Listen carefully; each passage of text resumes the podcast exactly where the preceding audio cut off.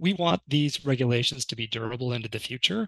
Mm-hmm. And, you know, if provinces and utilities can't meet them in certain circumstances, then they're not going to be durable.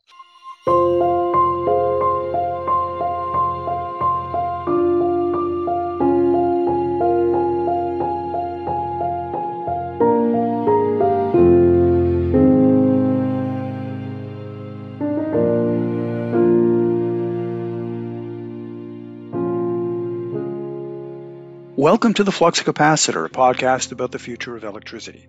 I'm Francis Bradley of Electricity Canada. This is episode zero eight three, number eighty-three of the Flux Capacitor. This episode was recorded in early twenty twenty-three on Zoom. My guest today is... My name is Mark Zacharias. I'm the Executive Director for Clean Energy Canada. We're a climate and clean energy think tank based out of Simon Fraser University with offices across Canada. Mark joined me for a conversation about the role that Clean Energy Canada plays in informing public policy decision-making. We talk about the areas of focus for the organization, the notion of Buy Clean for public infrastructure projects, their work on household affordability, how they engage stakeholders, and their view on the draft Clean Electricity Regulations. We also chat about what constitutes clean energy when it comes to electricity generation and concerns about what the impact of the rise of populism and culture wars may have on the transition to a clean energy future. We close the discussion with Mark's book recommendation. Here is my conversation with Mark Zacharias.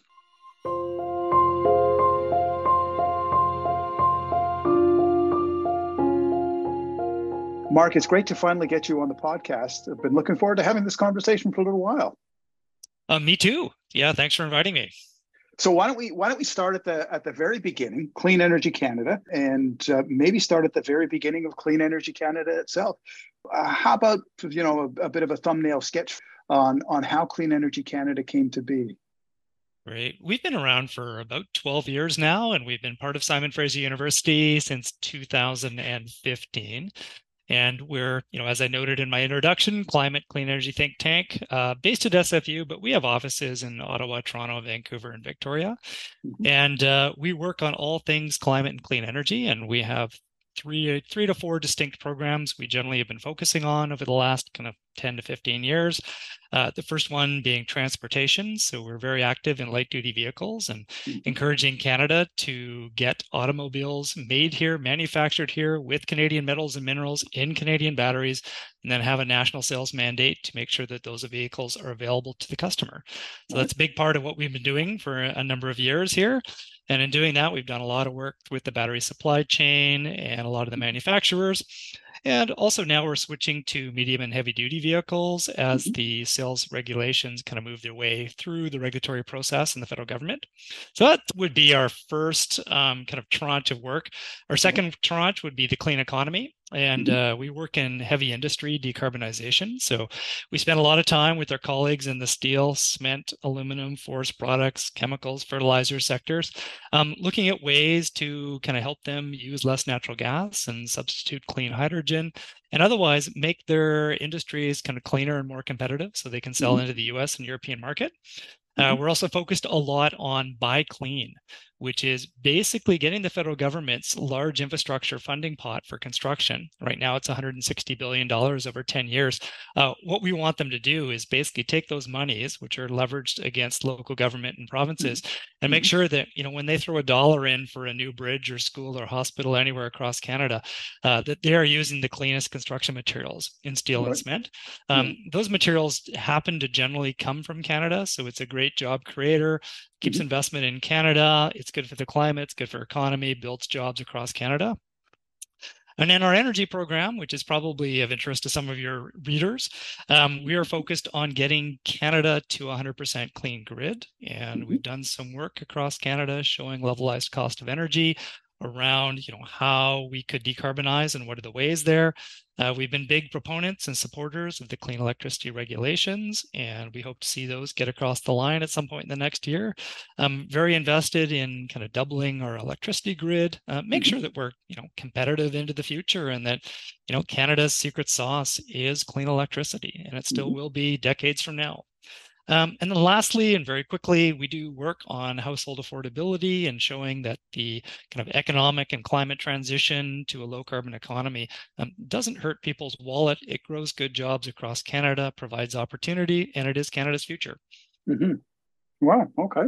Well, that's that. That's a a, a really good, uh, more than just a thumbnail sketch of of, of the different areas.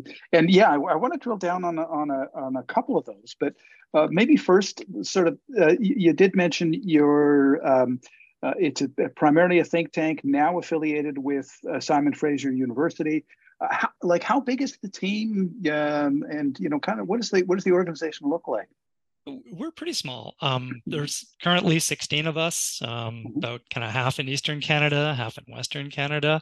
Right. Uh, we recruit every from all aspects. Uh, you know, we have a PhD who worked in Brussels on carbon border adjustments, and okay. uh, yeah. you know, we have ex-political staffers and we have scientists, so a little bit of everything. But but generally, um, you know, we're very small, so we don't do large engineering deep dives into subjects. Mm-hmm. Uh, we generally have good communicators. And we have people that know how the governments work and how senior decisions are made. Yeah. And what was what was your uh, your journey to Clean Energy Canada? Where did where did you come from? Like, I, I, was, I I always I always I always joke with people who are on the podcast.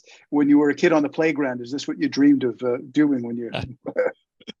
Well, I couldn't be an astronaut or a firefighter, so uh, I, I became a biologist about thirty-five years ago, and. Okay. Uh, Yeah, I did a twenty-seven year career with the British Columbia Public Service, and you know, got a PhD in zoology along the way, and wrote lots of papers on marine science and a couple of textbooks on marine science. But you know, I kind of realized in my career that you know the future is going to be climate, and uh, yeah, so I've been at Clean Energy Canada for about three years now. It's kind of my post-retirement gig, and very much enjoying it. Yeah, well, uh, if this is your post-retirement gig, you really suck at retiring because I know how busy you guys have been. Hey, let's talk about some of those areas that you raised. You, you started off, um, you know, the first area uh, is is transportation. How is that one moving along? Kind of what's your what's your take in terms of uh, how uh, uh, you know how we're doing if we were going to assess overall how Canada's progressing along that. That that cleaner energy future, uh, specifically with respect to transportation. It's been it's been remarkable what's happened over the last two and a half years. Um, if you look back about two years ago, um, there were no agreements with the unions at Ford, G M, and Stellantis around building E Vs in Canada. You know, G M was just contemplating building E V delivery vans, their Bright Drop vans at that particular time. So everything were just ideas. And then, you know, since then, agreements with the unions, uh, Ontario and the federal government have come to pass. And we now have three large battery plants that have been announced. The most recent one was Northvolt last week, seven billion dollars investment in Montreal. And we have Stellantis and V W. Uh, you know, there's been much movement from the federal government around their three point eight billion dollars investment in critical minerals mining. So uh, we've got a number of cathode active material manufacturers that are uh, ready to go and looking to stand up. So, uh, you know, I would say Canada is actually really pulled its weight. Um, you know, mm-hmm. And the budget twenty twenty-three with the new investment tax credits will kind of help Canadian businesses kind of match the Inflation Reduction Act. So, Um, you know, overall, we've seen a lot of progress in Canada. And I think really with the national light duty vehicle sales mandate, when that comes to pass, uh, that's going to really basically set up the demand side of the equation as we build the supply side. So really good. Yeah. Okay. All right. So so the second area you talked about was was that that clean um, economy area. Um, And one of the things you mentioned was was clean hydrogen. I, I, I know. We, I mean, we talk a lot about clean hydrogen. But uh, are we making any significant progress? I, I when I ask people about clean hydrogen, um, I'm always told that, well, we're we're on the verge of of of getting to clean hydrogen um, because the, the the there are challenges with respect to to to the cost. Um, so where where's that one sit, at least from from your perspective? I would say I would agree. We are on the verge on clean hydrogen. I mean, Canada is a fairly significant kind of hydrogen producer worldwide right now, just given our yeah. natural gas reserves. Uh, we do have incredible opportunities for carbon capture and storage, particularly Alberta and B C and Saskatchewan, to create blue hydrogen. Um, we are doing that right now. Um, we also have, I would say, the conditions for success for green hydrogen through electrolysis, you know, not only because we have the ability to create, build, and generate so much clean electricity, but, you know, you need nine liters of water for a liter, a kilogram of hydrogen. And okay. very, very few com- countries have that. We do. So we're, we've got the elements of success. You know, Canada is a very large geography. And our problem is, is we want to decarbonize steel cements in Ontario, you know, with green hydrogen. We have to mm-hmm. get it there. We either have to produce it there or we have to get it there somehow. Right. So that's mm-hmm. going to be very difficult. Um, we do have some other opportunities, you know, on the West Coast. We've got uh, Fortescue is looking at a green hydrogen project in Prince George. You know, we have Shell and others looking at large mm-hmm. hydrogen production, green hydrogen on the West Coast. So, you know, that could be for domestic use, could be for export as ammonia. It, it's really unclear yet. You know, what we do have is we have, we export twelve percent of the world's fertilizer, and we produce twelve percent mm-hmm. of the world's fertilizer. And, you know, much of that is coming from hydrogen as feedstock, or natural gas as feedstock, oh, and okay. natural gas as a heat source. So, you know, we have a huge opportunity in the hydrogen space, but as you say, it's kind of yet to be defined. Okay, so that that the significant uh, amount of uh, hydrogen that Canada is currently producing isn't isn't clean hydrogen yet. Not yet, no. Yeah, yeah. Okay, all right. Um, and then you know you, you also talked about Buy Clean. I really like the sound of that. I mean, um, having spent uh, you know a fair amount of time on Canada U S issues and and being challenged with like Buy America uh, um, uh, proposals in the United States. Buy Clean is, sounds um, like uh, a no-brainer. Um, where's that one at? Is this is this something that, that that's getting traction um, with uh, with governments and with with uh, with folks overall? Yeah, I mean, after the twenty twenty-one federal election, uh, mm-hmm. Buy Clean appeared in, I think, two or three federal ministers' mandate letters as uh, something that needs to be done. Yeah. Um, you know, we understand that there is a draft Buy Clean policy federally uh, yeah. ready, ready to go. Okay. And uh, I think, hopefully, we're very hopeful in the coming months that we will see a federal Buy Clean strategy kind of get announced with a bit of funding behind it to be able yeah. to make sure that we can close that cost differential between, you know, regular steel and clean steel, you know, for construction projects. And and then, you know, ideally, we want to see the federal government um, start right away in purchasing low carbon construction materials, uh, which mm-hmm. ideally come from Canadian or at least North American suppliers, and okay. eventually roll out those rules onto cost matching with local governments and municipalities. So um, huge opportunity for Canada.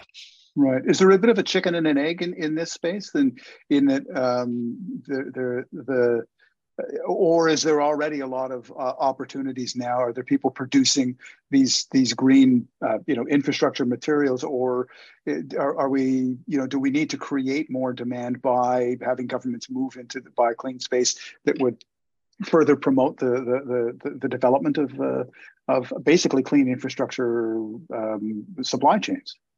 It's it's a bit of both, bit of supply side, bit of demand side. I mean, yeah. Canada has an inherent competitive advantage in that our clean right. electricity grid means that most of the products we already produce in construction materials are lower carbon. So mm-hmm. in many instances, there's not much more that we need to do in this space, which is good. Um, mm-hmm. But also, too, is we need provinces and local governments, when they do go into procurement for kind of new schools, hospitals, bridges, any public infrastructure project, you know, to basically demand that the carbon intensity be lower than a certain threshold. So, you know, the federal government's kind of working on these intensity thresholds for various projects right now and products. So uh, it's all starting to come together. Um, we're already seeing, for example, I live in B C, uh, mm-hmm. you know, Portland limestone cement is almost cost comparable to traditional cement, uh, mm-hmm. just given given the market. And, and we expect, you know, we understand that there's probably a two percent cost differential between low carbon materials and regulatory materials mm-hmm. and on most projects. And, you know, that's going to, that delta will come to be hopefully close to zero in the coming years. Yeah. Yeah. Okay, cool. Um, The energy program, um, levelized cost of energy. Uh, you'd mentioned before, actually, before we before we hit record, uh, that you just come out with a, um, a, a household affordability uh, report. I guess that kind of falls under your under the the, the fourth area of your focus. Tell the, the, the listener a little bit about that report because, as you said, it, it's it's got been getting some traction the last couple of days. Yeah, so um, we noticed about a year ago that uh, there were a number of kind of, you know, individuals and organizations and politicians that were conflating confl- climate action with increased uh, affordability. So mm-hmm. uh, climate action costs your pay, pay pocketbook, and climate action costs you money. And we wanted to kind of actually do the analysis to figure out, like, you know, is that true? So mm-hmm. what we did is we focused on uh, Greater Toronto Area household, uh, detached okay. house, four people in it. And, you know, what we found is that uh, if you have a traditional household, which would be one small gas S U V, one F one fifty, uh, you heat your house with natural gas, you got a natural gas stove. Um, if you actually made some changes there by just switching out the F one fifty to a uh, uh, S U V that's an electric vehicle and used a heat pump instead of natural gas when your gas furnace runs out, you know, you start saving about three hundred and some odd dollars a month, which is pretty significant. But if you actually make the full jump and have a fossil-free household, you know, disconnect from the gas utility uh, altogether, mm-hmm. you could save about eight hundred dollars a month as a family of four. Uh, you know, that's ten grand a year you can spend on anything else. And then we did the same analysis for condo owner, um, two-person condo owner. Um, and again, you know, the savings, uh, you know, we're just under half that, obviously, because you use less energy. Um, but uh, yeah, they were material. And, you know, we got syndication across Canada through C B C, Op-Ed, and Toronto Star. So it's actually been uh, picked up quite well. Uh, we're hoping to run the same type of analysis we did in Ontario um, for other parts of Canada and get those results out uh, over the coming weeks and months. Yeah, that'd be interesting to see how it how it plays out in, in other jurisdictions as well. That's it's it's one of the things that I, I hear from some of my members in, in jurisdictions that that uh, that are, for example, um, you know, are, are more challenged in terms of decarbonizing their electricity sector. So, you know, one one of the things that that uh, that that uh, you know, I'll ask folks sometimes when they when they've got simple solutions to to to you know uh, addressing decarbonized electricity is is I'll always ask, okay, so how does that how does that work in Saskatchewan?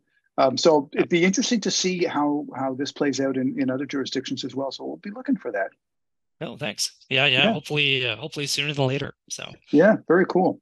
Okay, so um, you know, one of the things that I'm I'd be interested in uh, getting a better sense of is is how Clean Energy Canada engages with other uh, uh, other folks. How you engage with stakeholders. How you engage with governments. Um, you know, sort of, w- and what that role is, because it's it's a, a an interesting.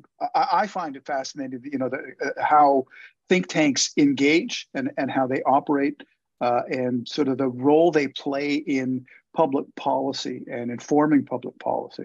Um, but yeah, I, I'd be interested to hear your views about, you know, how does engagement work with with stakeholders and with government? Sure, and I'll give you one or two examples here. So uh, about two years ago, we realized that Canada had an amazing automotive and transportation battery opportunity that just wasn't getting seized. Everyone kind of saw parts of it, and they kind of thought there might be an opportunity here. So what we did is uh, we convened the Canadian Battery Task Force. Uh, we brought together seventeen or eighteen different companies along the value chain mm-hmm. and the supply chain, and basically got them together and tried to figure out, like, what are the three to four things that the federal government and provincial governments absolutely need to do to make sure that we actually develop this supply chain across Canada and we can capitalize on our advantages. So, you know, what we do is we convene um, people together. You know, at that time, it was mostly virtual because we were still, you know, tail end of COVID. Um, yeah. But often we would do this in person. And we come together and we produce a report. We do some modeling. And then uh, we basically uh, uh, fine-tune recommendations to governments. And then what we do after that, we publish the report, get some media attention, get people talking about it. And then we'll go to Ottawa, or, you know, we'll go to Queen's Park or wherever we need to, and sit down mm-hmm. with senior government officials um, with our industry partners and go, like, if you do these four things, uh, you know, here's the jobs benefit that'll come out of it. Here's the G D P right. benefit. And, you know, here's the benefit to you politically as well of, of being a champion on this industry.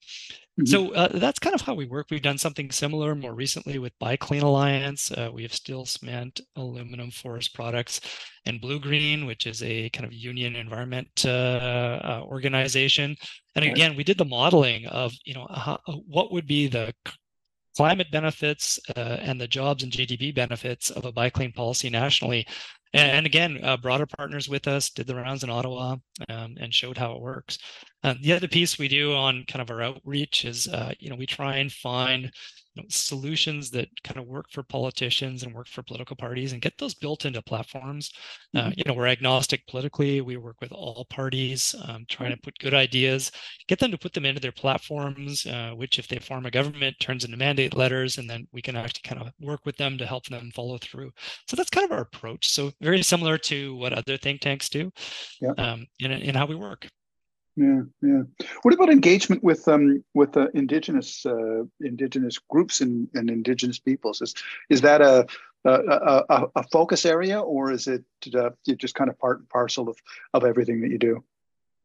We will generally work with groups like Indigenous Clean Energy or the First Nations Major Projects Coalition, um, you know, who have direct relationships, you know, with the you know, six hundred plus nations across Canada.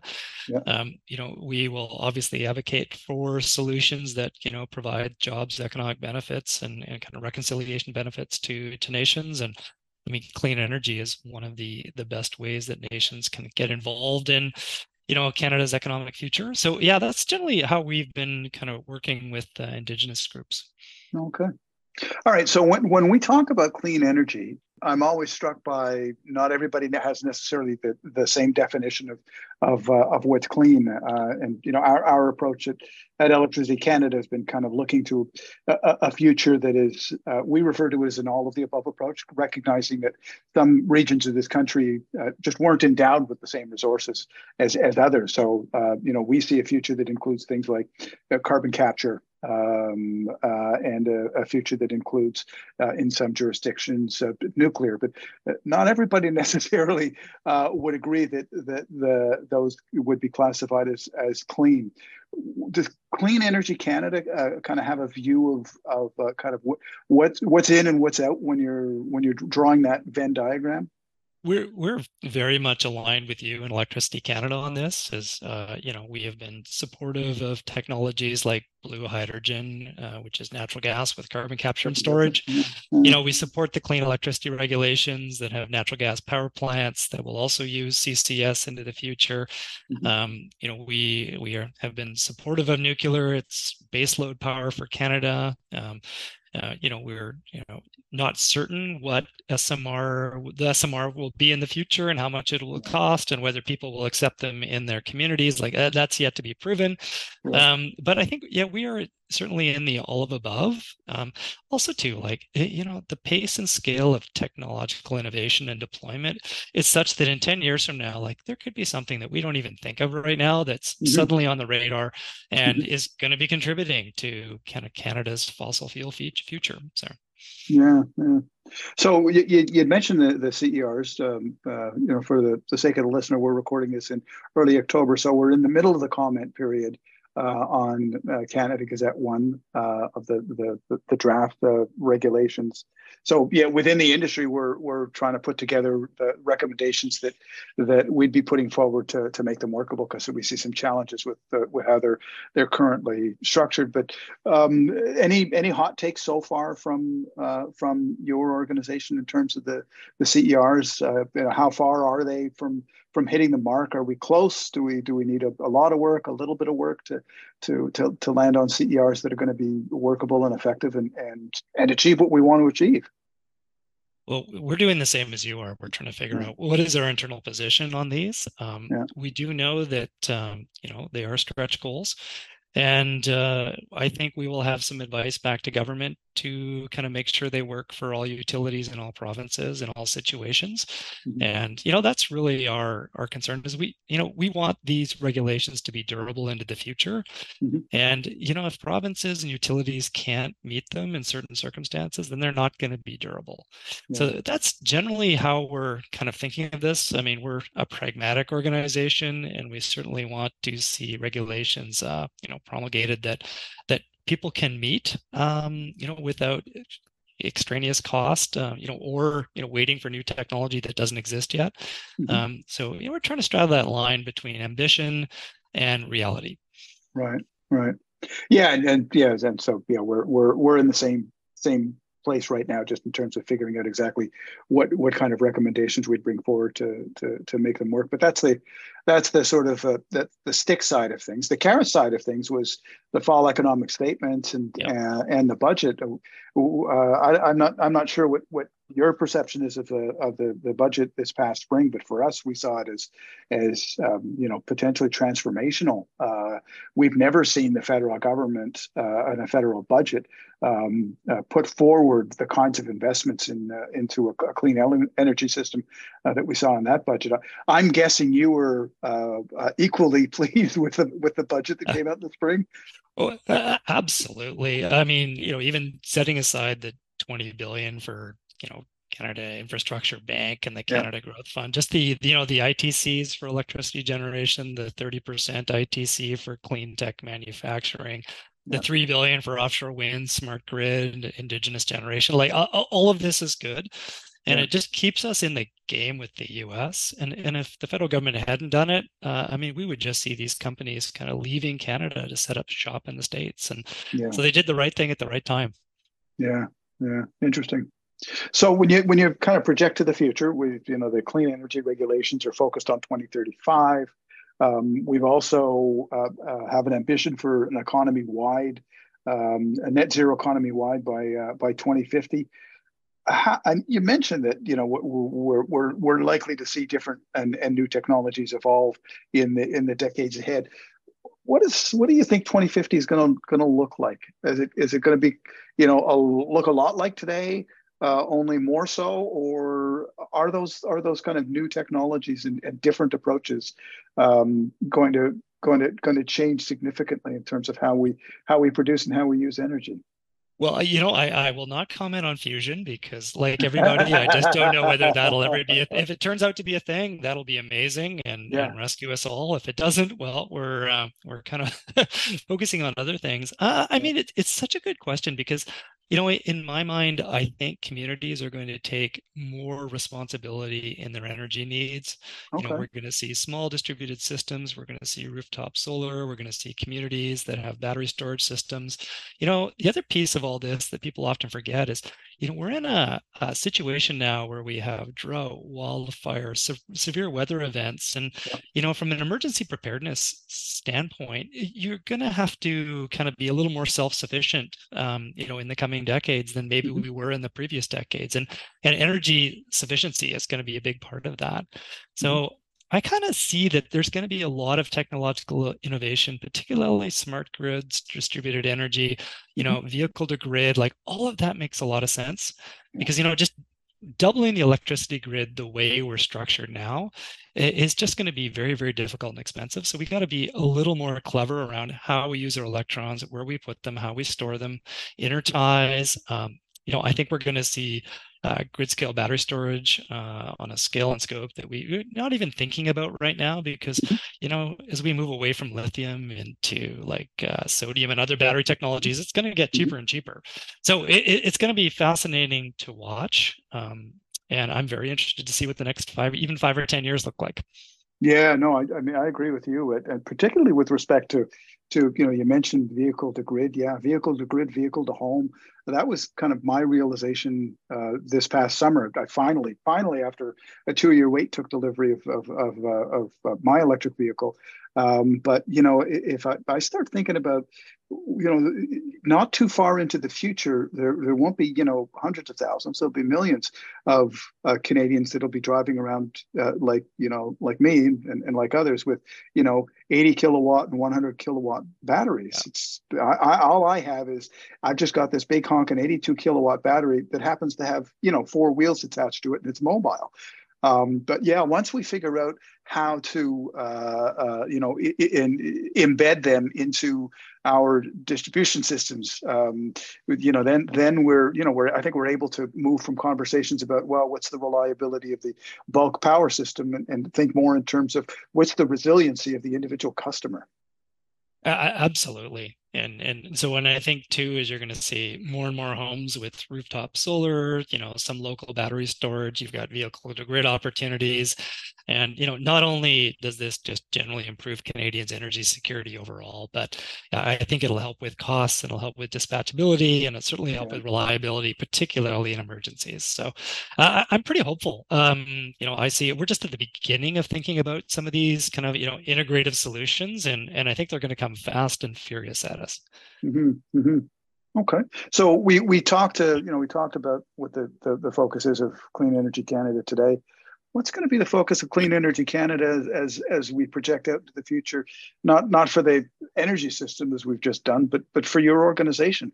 Where do you, where do you see Clean Energy Canada uh, focusing in five to ten years from now? It really, you know, I mean, we have multiple tracks that we're kind of looking at. And, you know, one of the things we, we do pay attention to is just populism in general.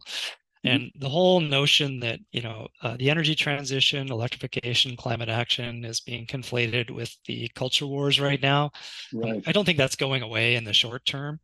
And, you know, people will make decisions or make a form opinions based on what they see in social media that it may actually be hurting their pocketbook. And this is some, kind of some of the work that we're trying to show now is that, you know, getting a heat pump and an E V can save you, you know, quite a bit of money.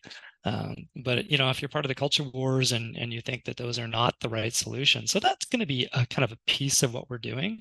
Mm-hmm. Um, you know, we are going to see a number of change in governments uh, and elections kind of over the next five, six years, you know, provincially and federally.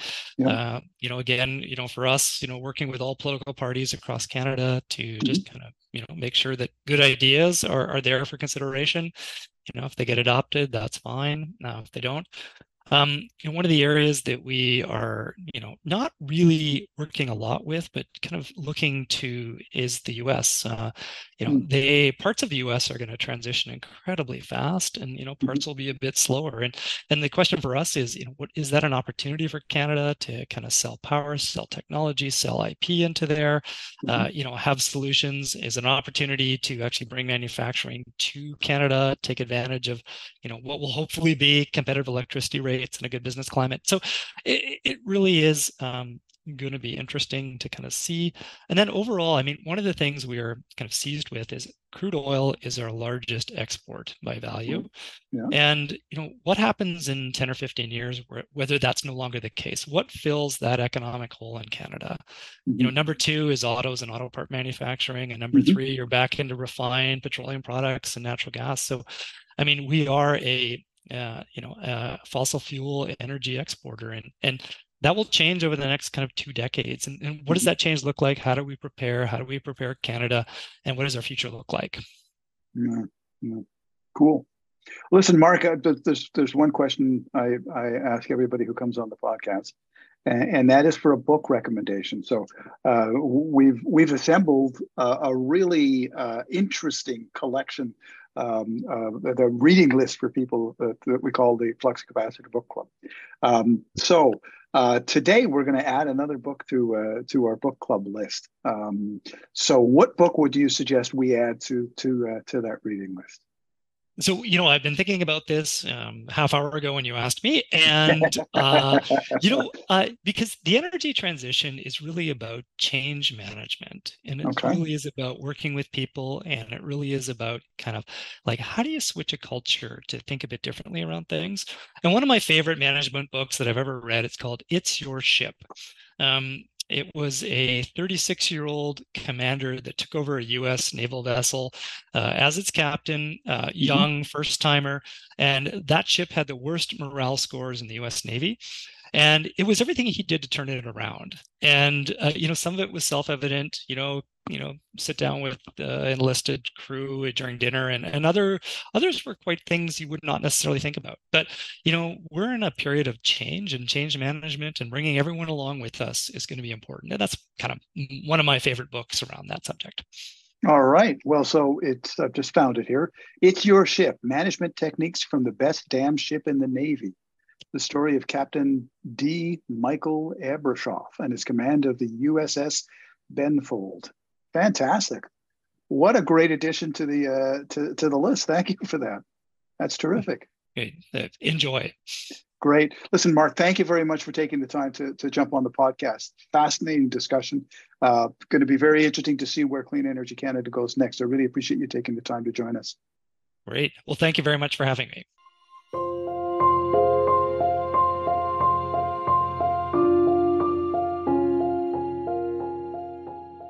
Thanks for joining me for this episode of The Flux Capacitor. Tune in for future episodes. Please take the time to rate the podcast on whatever platform you use to listen, and let me know what you think of The Flux Capacitor. You can find me on Twitter or X as at Brad Bradley. The website for this pod is the flux capacitor dot c a, and it includes links for this episode on the show page, this being episode eighty-three. And while you're there, check out the book club page, which provides info on and links to the books which have been recommended by guests on The Flux Capacitor, including Mark's recommendation, It's Your Ship, Management Techniques from the Best Damn Ship in the Navy, by Michael Abrashoff, which we're adding to the book club list. And let's continue the electricity conversation on our Facebook page, on Twitter, and at electricity dot c a.